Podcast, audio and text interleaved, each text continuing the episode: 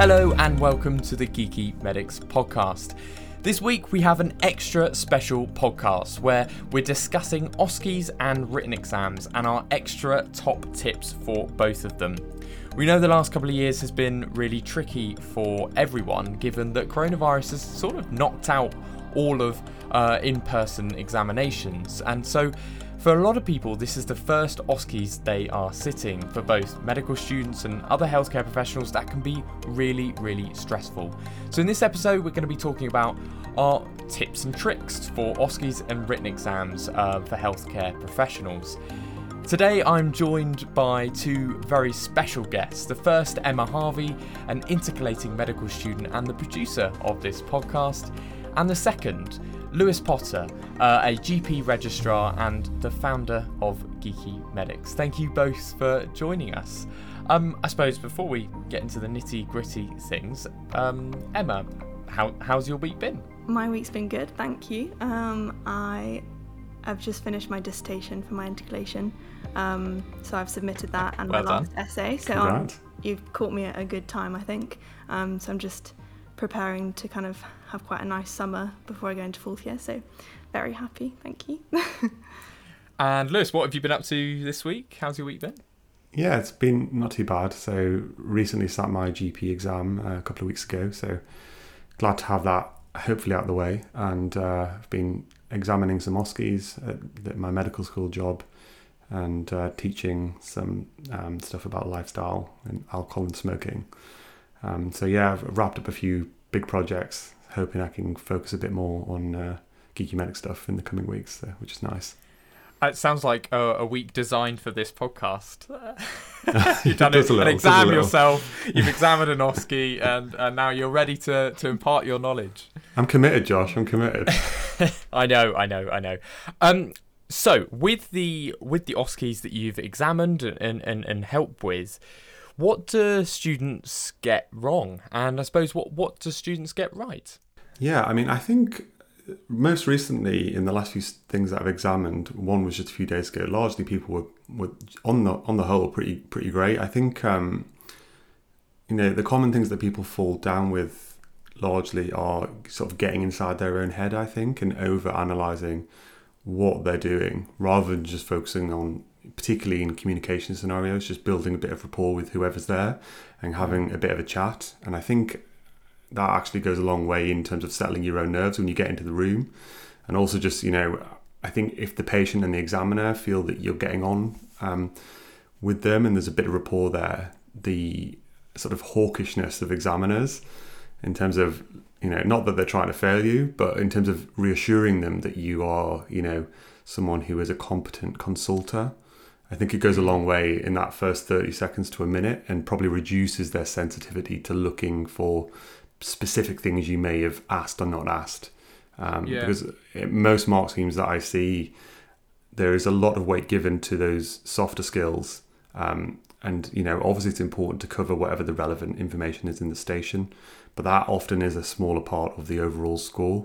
Um, I think that's really interesting. I think when I started um, uh, initially doing OSCEs, it the whole thing, particularly on the consultation skills stations, was that it it felt so fake because you know they're actors, you know there's an examiner in the room, and you know you're sort of following a, a sort of a rough script in your head of certain things you need to to hit. But actually, of the OSCEs I've done, they've all been the actors have been super super professional, and they will warm to you if if you are warm to them you know they will they will be friendly to you if you're doing well and they'll be really sort of offish if you're not quite hitting the marks. And i think i had, hadn't quite realized how how good the actors are on on a whole with those types of stations. Yeah and i think it's just a human thing isn't it to Yeah. that and if that relationship is established quite quickly i think it just makes it easier for everyone involved. And if it's a little bit i certainly know that in the past when i've been under pressure in those situations i can come across a bit cold um, just because of the nerves. And and then obviously that doesn't sometimes convey well and maybe makes the patient feel a bit less comfortable. Um, and then it can be a bit of a snowballing effect where you start then getting in your own head thinking oh this isn't going well. It's all gone wrong. And then you know and, and i think that's when things snowball and end up going wrong Um, but I, I, think as well, most people can sort of, even if things go a bit off initially, you can save most of these situations quite easily. Mm. Um, so that's one thing I always say to students is that, you know, if something goes wrong, you know, it's a one, it's a one-off thing, and you know, probably the maximum amount of damage you've done is lose one mark, maximum, and probably not even hmm. that. Um, so it's just a case of being able to let go of whatever's gone wrong and, and continue on, and not get in your own head and keep thinking about the thing that you've you know you did 30 seconds ago because then you just it perpetuates forward at that point um, and and that goes that goes for moving on to different OSCE stations as well as in the station as well. Cause... Yeah, you've got it's got to be a real psychological cleanse between stations, I think, which is oh, again easily has, said. But, yeah, uh, yeah, it is easily said. I I um I did uh, I did an ABPI station in my second year, and um, I the cuff broke both times exploded on me and classic. um and it completely wasn't my fault. And i sort of looked at the examiner like what are you gonna do? I just i'm gonna fail this whole station. She's like there's nothing i can do.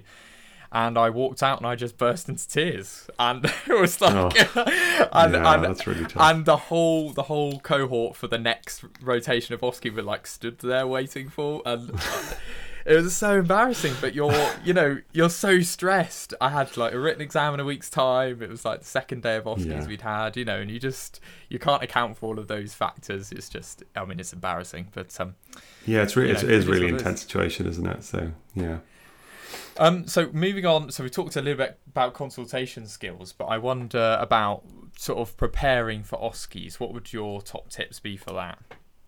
Um, so in terms of top tips, I think obviously, you know, the obvious thing is practicing, um, whether that be, you know, reading through things. I think ideally you need to be practicing with friends or certainly um, with, you know, patients or patient actors um, just to get a sort of, I think you, it's one of these things where you can't really just read these things alone and expect to be prepared mm. because it's that sort of interaction uh, between, you know, the patients, um, their ideas and their concerns and their expectations um, and the information you're wanting to gather and you're trying to marry those two models right? So in a communication scenario you've got your list. You've got your illness script of symptoms and red flags etc that you need to gather. But the patient's got their own narrative uh, that, that won't fit your model because you know the medical model isn't something that most people certainly patients think about or structure their thoughts within. So i think uh, the aim is to you know learn you know socrates and these various acronyms and abbreviations and systems, but don't realize that they are, you know, you've got your collection of buckets, for instance, Socrates there, that you need to find, you know, the site of the pain, the character, and the radiation at some point. But the patient isn't going to give you those in a sequence. They might come at various points in the consultation. So, you know, as you get better at this, I think you start to be able to grab these things as and when they come up dynamically and say, okay, that's the character of the pain. I'm going to put that in the character bucket. I know there's another three buckets left, uh, but if they don't come up naturally, I'll ask those specifically once the patient has finished, you know, this part of what they're talking about.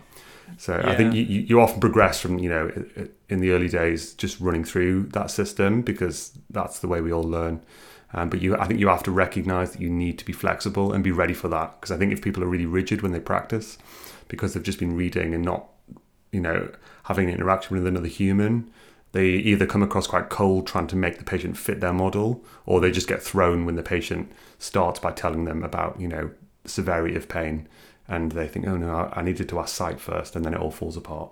So I think learning the systems, but then realizing there's a dynamic element to them. And I think OSCE practice certainly helps with that. Yeah, I think, uh, uh, uh, like you were saying initially, you just think that the primary goal is to run through Socrates, Socrates, or, or, or whatever you're going to run through. But actually, it's it's it's way better to come off that and come back to it, and come off it and come back to it as you do it, um, to make it sound like uh, like a dynamic conversation, like you're a friendly person. So, yeah, definitely. Um, it's yeah, but uh, yeah, one of those things um, that you learn over time, I guess. Still are learning. Um, Sometimes, obviously, they are giving you a bit of a red flag, or sorry, a red herring rather, mm. and they're saying like the patient will be saying something that you're supposed to ignore, but then other times they're leading you down the path towards finding out what's going on. And so if you get too stuck on what you want to find out, you'll miss those little things that they're saying, like say talking to a diabetic patient and them subtly including their symptoms, but you're kind of too focused on the exact questions you want to ask.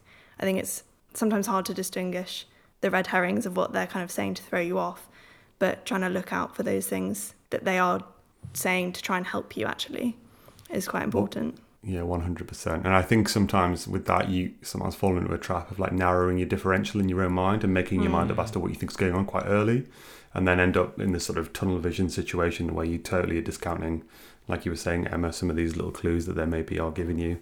And I think that's what the whole like opening question and you know giving the patient plenty of time to talk for that sort of you know in GP land they call it the golden minute, uh, where you just allow the person to talk and, and tell you why they're there. And often within that minute or two, there's most of what you need actually. If you just let them talk, it won't come out in this, you know, a perfect structure um, from a sort of you know Calgary Cambridge model point of view, um, but just, just letting them talk can often then allow you to interject once they're finished with a few more targeted questions. Um, but I think if you go in early too too narrow, as you're saying, Emma, then you end up going off on a sort of tangent that isn't really what the scenario is about. Yeah, and if they think you have too much of an agenda, I think sometimes patient actors sort of they almost get annoyed and then they're like trying to put up barriers Yes, because they are 100%. they're they're seeing that you're running with the conversation the way you want it and actually they want to be listened to. yes. But obviously not letting them talk for 10 minutes is also No, important no. because they can't do that. Yeah, and I think um, yeah that tension between allowing someone to talk and choosing a point at which to interject is is really difficult, and it's I don't think you ever get perfect at it. You get better over time.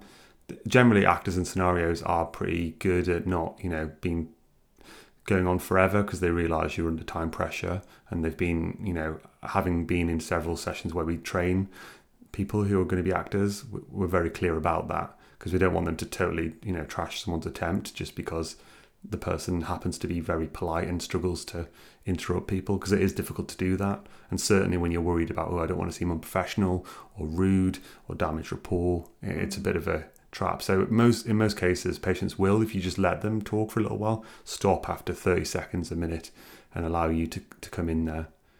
And I, I think one of the thing that I find really helpful personally, and I've certainly tell lots of students, and it's on my mind because uh, in, in relation to recent OSCEs I've helped with, is summarizing is both a great tool to you know to use regularly for your own. To be honest, selfishly, it's just a really good sort of time buying tool where certainly if your mind goes blank or the patient goes quiet and you think, oh, I don't know what to ask next, or I don't know where I'm going with this. If you just start and say, okay, let me just go back to what you've told me, and often I sort of qualify that with, and let me know if I've got everything right. Uh, and then, you know, t- trying to summarize back what the patient has told you. Often in that situation, the patient may say, oh, no, uh, you know, the pain's been there for three weeks, not three days, which don't get thrown by that. That's the whole point of summarizing is to make sure you've got these things right. That's a good thing. Uh, it's a good demonstration of that skill. And then often, I think naturally in your mind, you start, as you summarize, you realize, oh, actually, I don't know what the character of the pain is like, or I don't know actually what the duration is. And then you can then follow up with questions. So I always find that replenishes my sort of stock of questions if, if things start running a bit dry and, and buys a bit of time. And I guess it also provides an opportunity for the patient actor to maybe get you back on track if they get the sense that from your summary you're sort of a bit off piste. They often will maybe throw you something to bring you back uh, into the sort of the ideal trajectory they want you in. And summarizing is really useful in, in clinical practice as well. When I've completely yeah. ran out of questions, I'm like, what the hell is going on here? I mean, um, yeah, it's funny. OSCEs uh, prepare you for real life. It's uh, it's interesting, isn't it? One hundred percent. And there's often literal marks for some just demonstrating Yeah. summarizing alone, right? So you get marks just for doing it. Yeah, yeah, Um, yeah. So it, it's you know just tactically, it's it's worth doing. Um, so Emma, um, as the uh, medical student amongst us, um, how how do you prepare? What's your um, how do, what's your preparation routine for OSCEs? Um, what sort of things do you use? What sort of uh, tips would you would you recommend? I think I don't know. I think it really depends how you learn. I think practicing with friends and repetition of lists and checklists and things is really good. But I also think having an approach of being adaptable and being able to cope with situations and work things out on the spot, not just following a checklist, is quite important because there are some things you just need to learn, you know, like clinical skills, procedures.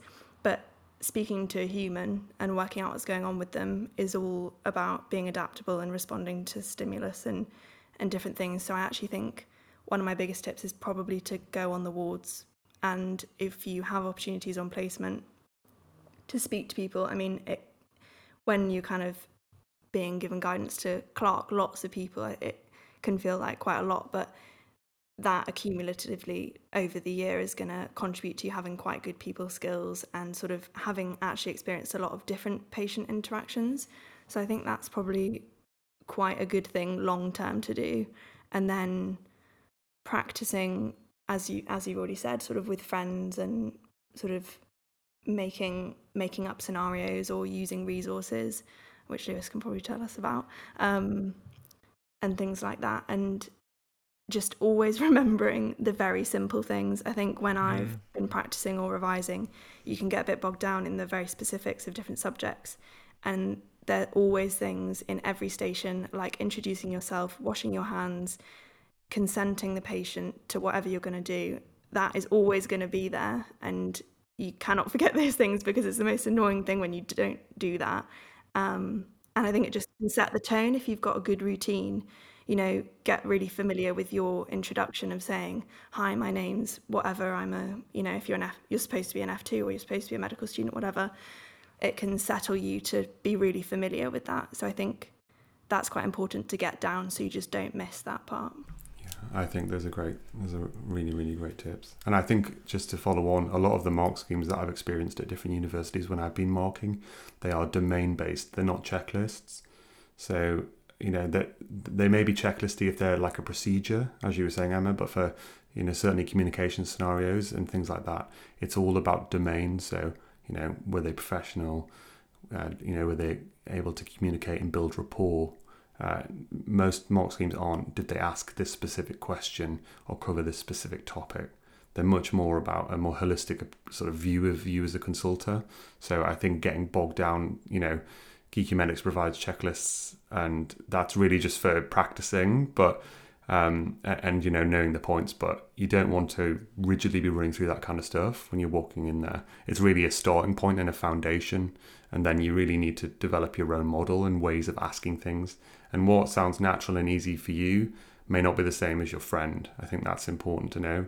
And as Emma was saying, going on the wards and talking with patients, you'll start to find phrases and, and ways that you say things that feel natural to you. And I think once you're comfortable with those, you know, your own collection of ways of asking things, um, then you, you, come across better. I had a patient recently who, who did signposting and sort of the way that they phrased, um, you know, okay, we're just going to park that and then go on to this. And it's, I'd never said, you know, I'd never used signposting and said that phrase, but I thought it's really nice actually. And clearly they'd practiced it and used that naturally with patients. So it came across really well.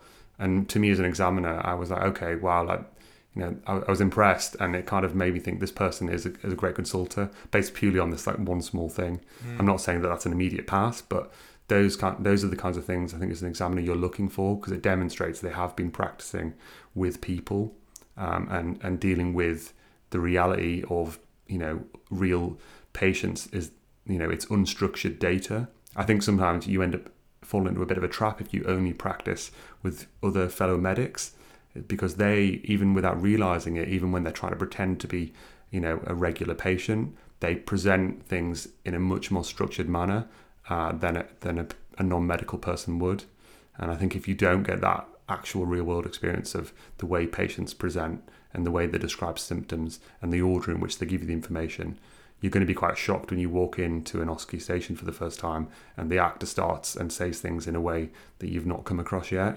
You need to be adaptable, mm. like Emma said. Mm. Definitely. And the whole sort of practicing on uh, other medics, I think, comes up quite a lot with exams because you practice on each other and they know exactly what you're going to do next. And so your friends will like I don't know, with like a shoulder exam, they'll like position themselves and they know how to move. But actually, when you speak to a patient and try to explain a movement, it's really hard. So practicing on family is probably better for that kind of thing. Mm. Um, yeah, and, and, what you're saying, Emma, about being on the wards and, and picking up lines, um, you know, particularly for me, being on a geriatrics ward round and you, for things like resuscitation conversations and picking up the ways the consultants, you know, bring up these difficult subjects and the certain phrases you might use, and you just take little bits from each doctor you hear speaking, and they're the sort of things that you know when someone's been on the ward and has, um, you know, sort of seen those conversations been had. They're much much better at it when it's in the OSCE. So, um, yeah, definitely, um, all all of those things are really useful. I've got one last tip for OSCEs, which I feel like is perhaps useful for anyone who's ever really messed something up and didn't know what to do. I think you can feel sometimes like if you go down a line of questioning or you've kind of you feel like you're in a groove but then you realize it's gone wrong you feel like you have to continue but actually it's better to realize and just sometimes even say out loud actually i think i've got this a bit wrong and kind of start again because i think i had a station that was like a phone call with somebody about i don't know some cardio problem and i was kind of missing the point and i realized towards the end oh, I've completely missed lifestyle factors. And I was just sort of like, you know, getting really, you know, flustered. I was like, oh, this isn't going very well. And I just thought, right, I'm just going to go back and say, I think I've missed something. I need to actually ask you about this. And then afterwards, the examiner sort of said, you know, you kind of completely missed this whole really important bit, but you got it in at the end there. So it actually saved you and you may have failed. And, you know, if, if you do fail a station, you know, there's nothing you can do about that. But if you realise you're kind of going down the wrong way, just resetting and going, look, I can still salvage something here. It's worth it instead of just continuing to pursue something that's not getting you anywhere. I think. Mm-hmm. I think um, I yeah I totally agree, and I often say to students that there is no such thing as a perfect say history or you know examination, and it, you know I'm constantly going back because I've missed a point. You know in a GP consultation, it's just a normal thing that happens. And I think uh, accepting that and being aware of that as a student that, you know, you're never going to take a perfect headache history and, and, you know, hit every single point. That's normal. And I think that sometimes helps sort of reduce the stress when you do maybe ask something in the wrong order or you forget and then you have to sort of quickly say at the end after you've already thanked the patient and washed your hands. Uh, because th- these things do happen every day with every doctor. So I think sometimes medical students, you know, partly probably because of the system, but also they just sort of hold themselves to a standard that actually is not realistic. Mm. And they sort of beat themselves up when they fall short of it, which they inevitably will because that's just the way, you know, hmm. communication mm. is. There's no such thing as a perfect conversation, you know. Um, even if you've got a checklist in front of you, you'll go wrong in some way. So I think, yeah, that's a it's a really good point to be aware of. Um, and I say that, you know, I, I've been involved with, say, venipuncture stations and, you know, in a hospital, doctors fail venipuncture all the time. That is a normal thing that happens, you know. So, not getting the blood in the OSCE initially is no need to be stressed. I feel like you've failed. That is literally a given. If you're in a hospital and you fail taking blood, nobody's going to, you know, raise an eyebrow at that. Um, and I'm sure you can attest to that, Josh. But uh, not not saying i you're terrible at venipuncture, but I've never failed a blood, not once. Okay, fair enough. Well, oh no, was, have, was, was me immortals. Yeah. Uh, but yeah, I think having that in your head and being aware of that, it sounds like a simple thing, but I think just yeah, internalizing 100%. that, it just reduces the pressure you maybe are putting on yourself. Because I think that's what can throw you if mm. you think, oh no, I missed that and I'm stupid for missing that. It's mm-hmm. just it's totally unrealistic. Yeah, and then you forget all the other bits like labeling the bottle of the blood that you didn't get, and then you miss all those points after the point you get wrong, and you know, yeah. and you just spiral out of control in that station, and you know, yeah. yeah, it's just yeah, keep a cool head, but it's definitely easier said than done. Hundred percent, yeah. And speaking as someone who's lost their cool head in oh, OSCEs yeah. many times, many so, times, yeah, yeah. and definitely. in my third year OSCE, I was practicing the night before with a fake patient named John uh, which was just a sort of sequence of pillows under a duvet uh, with a balloon as a head. And uh, I'd practiced so much that evening that then when I got into the cranial nerve exam in the morning in the actual OSCE, I walked in and I said, Hello, my name is John. And I said, I'm so sorry, my name is Lewis. and, you know, you can imagine the examiner's face. It was my first thing out of my mouth was got my name wrong. Um, but I, I managed to continue and I did pass the station. Um, but I mean, it did throw me a little. But these yeah, things are going to happen, yeah. and you just have to be ready for it and accepting of it. I think if you walk in expecting perfection, that's when you can fall short of it and sort of throw yourself in the midst of it all. So yeah, yeah. Um, so moving on to the practical procedures, talked a lot about consultation skills. I think for me, with the practical procedures, and you sort of alluded to it there, I just in front of a mirror just uh, and even just had my own scripts just went over and over and over again of the exact steps that I would do in those practical procedures. And you can do that with friends but actually quite often it was very easy to do on your on your own. Um, in your head just know inside out. Uh, like you were saying earlier Lewis with um, before we started recording about people just unfamiliar with the the tops of you know cannulas and things like that. You know, being aware of the equipment and stuff like that is so important for OSCEs because when you're stressed and you're sweaty, uh, you know, you'll drop everything and you know you'll stab yourself and you'll smash the ampule in your hand, which has happened to me a couple of times in the OSCE. Oh, yeah. Why they I've use glass ampules in OSCEs, I don't know, but. Uh, they had a first aid kit in that station, um, so like you know all those things are just so they're they're relatively easy marks for anyone to get, and they're just so easy to lose as well. Yeah, so I think that's asking the university, you know, what is, is the equipment that would be involved if they were going to do a venipuncture station, so that you can familiarize yourself with, you know, if it's a butterfly versus something else. Uh, because just having, you know, done it a few times with the, with the kit will just put you in such a better position when you're actually in there. The last thing you want is to be unfamiliar with, with equipment. And I think one thing it's of recent memory with the OSCE that I've examined is when you're washing your hands and you need to put gloves on, just give it a few seconds. Like I know you're just trying to rifle through and get through, but so many students fell into the trap that we've all fallen into where you've got wet hands, the alcohol gel's had but a second to dry. Uh, and you sort of spend 45 seconds, you know, dragging and sort of then thinking maybe I'll just start even though the ends of the fingers you are got half a baggy. glove on. Yeah, and then Oh, obviously that's and then you're fumbling because you don't have you know your dexterity. So I think just taking your time with that and you know giving your hands a bit of a shake, letting the alcohol evaporate, deep breath, then the gloves on. Um, it sounds like a really simple thing, but it can add a lot of stress, and I saw it add a lot of stress recently, so it's top of mind. Um, we've alluded to this already, but um, resources that we use for OSCEs. Um, so I know there's lots of stuff on Geeky Medics. There are other websites available, but uh, we of course would be biased in some way.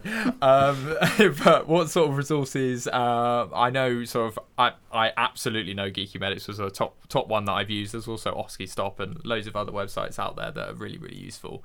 Uh, and then I think for me, just knowing the curriculum um, for the medical school as well, and I just had a big list of every single possible OSCE station that could ever come up. And I remember the night before me, I went through this and thought, do you know what? I haven't, I haven't been through a cerebellar exam. I haven't been through that, and that said it can come up, and I just, just went through it, and it came up the next day. So it's just about, you know, and yeah, cerebellar exam. I've never, you know, these are Yes. pretty niche stuff, but if it's on the curriculum, it can come up. So, um, Yeah. yeah. that would be my thing with resources is just just know every possible station that could come up and practice it. Um, yeah, And I, I I would agree with that. I think being a bit cheeky and making sure to ask your medical school because you know what could come up, what's reasonable to come up, and often they will tell you, you know, uh, within reason. They're not going to tell you what's going to be on the OSCE, but they'll certainly say, "Oh, that's fair game. That isn't." And knowing that is important, as you say, Josh, because the last thing you want is to be sort of caught off guard with something you've never done before, because that's obviously a recipe for disaster. Um, and I th- often, you know, yeah, there's geeky medics guides, but you really universities it's more and more uh, producing their own guides and their own videos certainly more than they did you know a decade ago when i started filming stuff and um, i think being guided by what they are recommending is is the most important thing because they are the ones who are going to be determining what the mark scheme is all this other stuff and you don't want to be in a situation where you know you've followed a specific Geeky Medics thing and then they, they do it in a different way so it's always worth checking local guidelines um, with procedures and examinations and adapting it. I mean, I, th- I tried to make the Geeky Medics guides as widely applicable as possible, but some things are just different in different places. Yeah, Um, and I, I know Lewis as, as well as being a never-ending GP registrar. Um, a few uh, you've been working on projects with Geeky Medics as well, um, and one of those is the the sort of uh, OSCE cards, which might be worth worth mentioning now. Yeah, yeah, sure. So obviously we've got our you know how-to guides that have been the case for a long time now, um, but most recently we've launched a sort of OSCE stations collection. So there's 500 plus pre-made OSCE stations that have you know student instructions, a patient script, which is kind of handy if you you know you, you, can use that with a family member because it gives example phrases of what they need to say. Um, so that can be quite helpful. And then an examiner checklist. And we've just said that, you know, in actual OSCEs, often it's more of a domain based checklist. But when you're practicing, the, the standard checklist can be helpful, especially if it's someone who is maybe non medical marking you. Um, and the, the product basically, there's quite a few stations for free on there um, on the geekyquiz.com website. But what's quite nice and quite cool, in my opinion, obviously slightly biased, is that you can do group practice mode. So you can click a button, it gives you a pin, and then you know if there's three of you, one of you can be patient. Then you can assign the examiner role to somebody else. They just enter the pin and then they appear on your screen, and then you can assign the other person the patient script, and then you click a button, and then they all get taken to the relevant page. And you know if you've maybe you've purchased access but your friends haven't they get access based on that mode so they don't need to get it too. So um, it's worth checking out. And there's also if you're struggling to find someone to practice with or maybe you want to sort of simulate that adrenaline of having a stranger be the patient or be the examiner then we have a sort of pairing mode where we match you with another Geeky Medics user. You sort of click a button and then it will match you and open an audio chat and you can turn on video if you want and then you can use one of our scenarios together to sort of practice um, remotely um, when you when you're not with your friends, etc. Um, so yeah, I'd, I'd love to hear your feedback. It's new, um, and you know there's a new version of the our mobile app coming in the next few weeks to include that too. But at the moment, it's all via the web, but it works on mobile. Um, but yeah, any feedback you can email me at lewis at geekymedics.com. I'd love to love to hear it. Yeah, I definitely use the app a lot during my finals um, revision, um, just because it's just so easy. Like you're saying, you just think, right, let's practice a cardio exam, douche, and then you've just got you know basically a broad mark scheme for a cardio exam. So yeah, all of that sounds pretty cool. And like you're saying, the adrenaline, I'd get nervous. Yeah, yeah, uh, yeah. I've been testing the product and I've been getting nervous pairing with these random yeah. medical students. Yeah, feeling like I'm on the spot to be a good examiner. So, uh, yeah, I, you're, uh, you're, not the um the uh, the medical student though. You you're no, I play. I play examiner. Yeah. yeah. I mean, I think it's fair enough that I think most people who want to pair want at least a pop at being the uh, student, don't they? Yeah, so yeah, most people I paired true. with had an OSCE within the next five days. So it seems that the people who do that are pretty close to the yeah, end. yeah. Um, so we'll move on, I think, to sort of general tips and then a few like written exam tips in the last sort of shorter section of the podcast. Um, and they're so stressful and so relentless as well. I think is how I describe it. Um, what what are your two top tips for written exams and managing that over such a long period when you're revising? I feel like preparing for the exam is different to actually sitting it. In preparing, I feel like I mean it depends how you approach exams. And I think getting to know your style of revision, your style of working, and the techniques that work for you is like a big part of it because everyone does things so differently. And especially when you're living on placement, you're kind of mm. very aware of how everyone approaches things differently, and you need to kind of just focus on you. Um, I am more of a sort of it's a marathon, not a sprint. I kind of prepare well in advance, but I don't like to work too hard at any one time. So for me, it's all about pacing myself, having a good plan, kind of knowing how many weeks I've got to revise, what I want to do each week, kind of starting big, going over things again, coming, I kind of, you know, start doing each topic, refresh each topic, and then do questions, um, mm. kind of leading up to the exam. That's kind of how I approach it. Um, and then in the exam, I feel like the best piece of advice for any exam ever is if you are struggling to just, you know, give it a fair shot with a question, but move on. Because I don't know about other medical schools, but our exams are 120 questions. So each question is not worth a lot. If you're struggling, you can end up down a hole where you've wasted 10 minutes, mm. you know, stuck between two answers. And again, I don't know about other medical schools, but um, at ours, it's best answer, it's not single correct answer.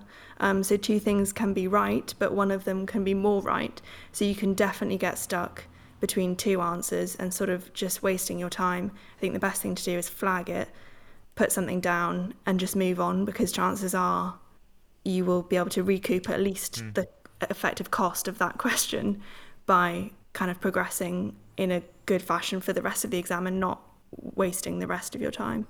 Um, so I think that's probably my best advice for the exam and just I, I think as with the OSCEs as well, it's obviously easier said than done, but trying to get into the situation and not get too caught up in, oh, this is an exam, you know, this is an OSCE, this is, I'm in this situation, just sort of focusing on the actual content and the material you're engaging with. And sounds really cheesy, but try to enjoy it because this is actually a subject you enjoy and it's a bit like a challenge, it's a bit like a riddle. Try not to think about the end result and the mark and everything, but just sort of engaging with the question, putting yourself in that clinical situation and trying to figure it out. It can be difficult to remember that halfway through. It can. But no, I'm The totally adrenaline with you. Sometimes totally with you. helps because It's very, very like, wholesome, Emma. Very Yeah, wholesome. I know, I know. it, you know what? It's because I'm intercalating and I'm not doing it. So I'm like, oh, just enjoy it. You know, next year, this time next year, I won't be saying that. I bet. Yeah, I'm gonna I'm gonna save that clip and send it. To. Yeah. oh my gosh. Yeah. Uh, the last written exam that I um, sat was in the my end of my fourth year because my finals were cancelled because of COVID. Actually, that's a lie. Uh, I, I did my intercalated, the last medical school ones, uh, and I sat down to have a wee beforehand. And um, there was a, I was, it was a disabled toilet, so the lid was slightly higher. Anyway, I weed all over my shorts. And it was, you know, it's at the beginning where it's like five minutes before the exam. And you think I've got enough time to quickly nip off, come back, and so I literally had three minutes until the exam started. I've like, wet, I've, I've just got uh, my whole shorts were drenched because I didn't realise I was sat down. Uh, and then I just put my shorts on and walked straight into that exam. Uh, and like you say, you just gotta focus and enjoy, enjoy the questions you're. Um, you had. Sometimes you And- need something to humble you, don't you? yeah, absolutely. And luckily it was a hot day, so sort of it had all dried out by the end. But um, I'm not sure how lucky it was for the people sat beside you. to be honest. no, true. I sort of The shimmied of hot urine. I shimmied in on the side, and no one sort of saw. But oh man, you just you think these things anyway. Yeah. Wow, Uh, I did not see that one coming. I'm not gonna lie. no, nor did I. I had to have a shower before before coming back to the library after that. Um, yeah, I think my, my I think everything you said, Emma, was exact like exactly what would my, my top tips be, and I think for me, um, one of the biggest and most useful things was um, sort of again practicing with friends at times. So I'd sort of vary up your revision. Um, so as well as having a really good timetable, like you said, I'd have maybe the morning I'd do questions because I'd be quite tired, and then in the afternoon I'd know my focus was best, so I'd like go over pure content, and then in the evening, maybe if I was revising in the evening, I'd sort of maybe arrange to meet up with some friends and we'd go through stuff those subjects that have been over because I think it's really important to know the things you don't know and if they're quizzing you on things especially if it's well in advance of the exam. Um, if they're quizzing you on things that they think are important for the exam and you don't know then it's a perfect opportunity to then go away the next day and learn it. So I think it's about being open to being challenged i think about what you don't know. Um that's what i really found the most useful and to say oh oh no i don't know anything about the brachial plexus or you know about heart failure management. I really need to go over that. And then that's fine. You've gone over it and that sort of for me that little bit of stress knowing a friend of mine sort of knew i know sometimes that could be really bad but a friend of mine knew that i need to then go over it and i'll remember it for the next time that they ask me the same question um, but i'm also aware that for some people that um, that whole process can be quite stressful. Um, so again, it goes back to you know what the type of learner you are, and I know some friends who just sort of kept themselves to themselves, and you know, and that was absolutely fine as well. Yeah, I'm I'm probably more of a solo learner, I would say, in that regard. So, I've so I've just sat my GP. Uh, it's the applied knowledge test, which is kind of similar to finals in many ways. So it's single best answer. Uh, I think it's sort of 200 questions, um, 180 questions, I think. Um, and you sort of sit in one of these driving test centres and do it. So it's uh, Oh, it's do you strange, sit in a? strange experience? Yeah, Oh dear. you're with other people sitting the same exam actually. Oh, in okay, not in the one I was in. Yeah, yeah. no, no, yeah. There's not a hazard perception test Yeah. you. yeah. Oh, But yeah, man. so I, I've it's very acute in my memory because I'm finding out if I've passed or not um, in two days. Um, but my approach to revising for this, and it was unusual because I've not had to really sit an exam since finals, really. So my finals were 2012. So it's 10 years ago since I sat my finals. blimey. Um, and Yeah, I know I'm old, and um, essentially, I had to sort of think how how did I used to revise? What what was the method? Because it's all been very ad hoc since then. You know, I'd look up stuff as and when I need it from a clinical point of view. Um, so the the method that I went with is first of all figuring out what the scope of the exam was in terms of what was likely to come up or what was fair game at least. Hmm. Um, so looking at you know past questions, speaking to people who'd sat the exam before to hear what what things came up, what surprised them, and looking at this official guidelines in terms of how much of the exam is dedicated to specific things. So in this exam, ten percent is statistics, and um, That's and awful. then- yeah, and then it's another ten percent that's like admin slash regulations. Uh, so like DVLA, flying regulations, various laws and things. Um, and then and based on that, what I did is I, I, I figured out what is the stuff that I will never remember for more than like three days because it's just so boring and pointless to memorize. Statistics and I thought, DVLA. sus- yes, basically, you guessed it. So that I knew that was important because that was twenty percent of the exam, right? So in Mm. some ways, it's easy marks. But being tactical and knowing, you know, yourself, I thought, well, that is the last three to four days before the exam. Is just going to be that stuff that I'm going to hit pretty hard, uh, so that it's in sort of short-term memory. Um, and then along the way, in the sort of three months leading up to it, I just went topic by topic through the key things and watched, say, a video overview on it, then maybe read sort of the NICE CKS summary on a topic, which I found quite good, and it's a free website. yeah, it's really um, good. And then I would do some questions on that topic. So I would do it as sort of a video, a bit of a read, and then questions on that topic. Um, and that to me seemed to work quite well and kept me fairly engaged because it was sort of multiple formats of the same information, being challenged by it. Um, and then I also, if it was something that I really was struggling to remember, um, I would I bought whiteboards. I've never used a whiteboard in my life actually, but I bought a whiteboard. I bought two actually, but I couldn't be bothered putting the Oh, second you are in classic revision mode. You know when you sort of go, you go Oh, online, yeah. you buy revision equipment. I bought post-it before- notes. Yeah, Never bought post-it notes before. Yeah. And I made yeah, I put them up. I don't think it really helped, but yeah, it felt good. it and, felt good, um, exactly.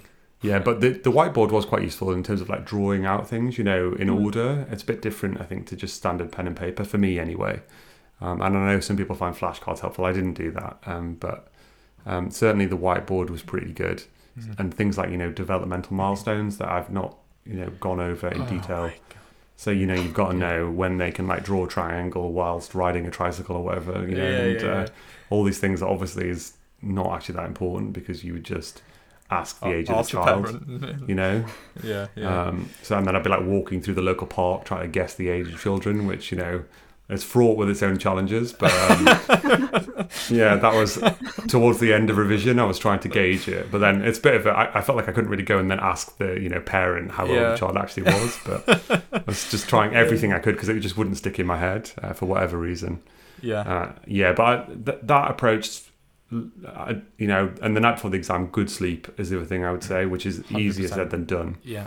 Um, but to be on your A game, you know, trying to get a good night's sleep is key. Yeah, I had a friend who who I lived with who had completely flipped his sleep wake cycle. Yeah, Um, that's the risk. I've uh, and uh, you know he had been up all night before the exam and he was falling asleep in the exam itself. So he, he had a Red Bull halfway through and was doing star jumps. In That's the toilet and went hardcore. back Oh I mean, he's done well, so good for him. But yeah, absolutely good sleep before, and I think that that sort of leads me on to the next bit about just you know it could be really stressful, and I know people have you know have had you know panic attacks and anxiety and things during exams, and it can feel like the most stressful time of your life, and in some ways it is, but you know bigger picture thing, it will be fine in the end, and the medical school certainly for me were really helpful you know if you are having issues with specific exams and stuff. So Fl- flagging issues early, I guess, Yeah. because like Yeah, med schools, I think, are quite sympathetic as long as you do flag it early-ish. And uh, don't say after the fact when you get your result. Yeah, I definitely, you know, stress is a really important thing to deal with, and I definitely had loads of stress during the exam. But um, yeah, and you know, everyone else is going through the same thing as well. I think that's one really good thing about uh, medicine and exams and things is that you know you've got a cohort of people who are probably as stressed as you are. So Yes. you know, sometimes sometimes just talking to them about it and getting it off your chest and whatnot is is useful. But um, yeah, and the post exam thing is quite split in terms of what people like to do. I don't like to talk to other people about the answers because I find it's Stressful. it's ne- it's never a good game, is it? Because it's always the gonna- stuff you got wrong, right? Yeah, yeah, yeah, yeah. that you yeah, fixate on, and you forget the stuff that you glanced at and immediately knew the answer Yeah. Yeah. and moved on. That just isn't stored in your memory. yeah. Mhm. Um, it's the stuff that you sort of were not sure, and then you went away and you came back to it, and you still weren't quite sure. Um, yeah. Yeah, yeah, absolutely. That's very true. I think you never know how well you've done, really. No. It's kind of, I don't know, very uncertain, but also quite freeing to sort of think your emotional reaction to the exam is not necessarily a tool based oh in, no, in how you've done. Yeah. There have been Yeah, times yeah. where I'm like, yes, smashed it. Absolutely did not. And then times where you're just so stressed about it and it's absolutely fine. And And you smashed it. well, you just Yeah. got to enjoy your holiday and enjoy the post exam feeling. No, definitely. I've definitely. I feel like the people I've seen who are the most stressed after are always the people who end up doing incredibly well, and they put themselves through hell for, you know, three weeks or something. Yeah, Um, don't live it yeah. twice. No, that was the good thing with failing my driving test is that I knew immediately that I'd failed. I didn't have to question that. So, uh, first, especially the first time when I didn't get out of the test centre, I figured probs hadn't passed. So. Uh, have you passed now? Yeah, yeah, I passed. Oh, I passed a long time ago. Yeah. Okay, thankfully. okay, But it, it was it was intrinsically related to OSCEs because I was about to sit my first OSCE, and I kept failing my driving test and thought, well, if this is any anything to go by, I'm never going to pass an OSCE in my life. So You passed them both. passed them both eventually. Yeah. Guys, thank you. That was uh, well, I, you know, I think I learned something. Hopefully, hopefully, I am better at OSCEs and written exams now. But oh, I really hope um, that it is useful for for you all at home. Um, just for us to talk through what our tips and tricks for OSCEs and written exams are, and I suppose it goes uh, for for all of us really. Good luck in your exams. You'll hopefully smash them, uh, and then you can have a big long holiday afterwards. Um, so yeah, good luck. Um, that's it from us, and uh, that's it for this episode of the Geeky Medics podcast. Thanks very much.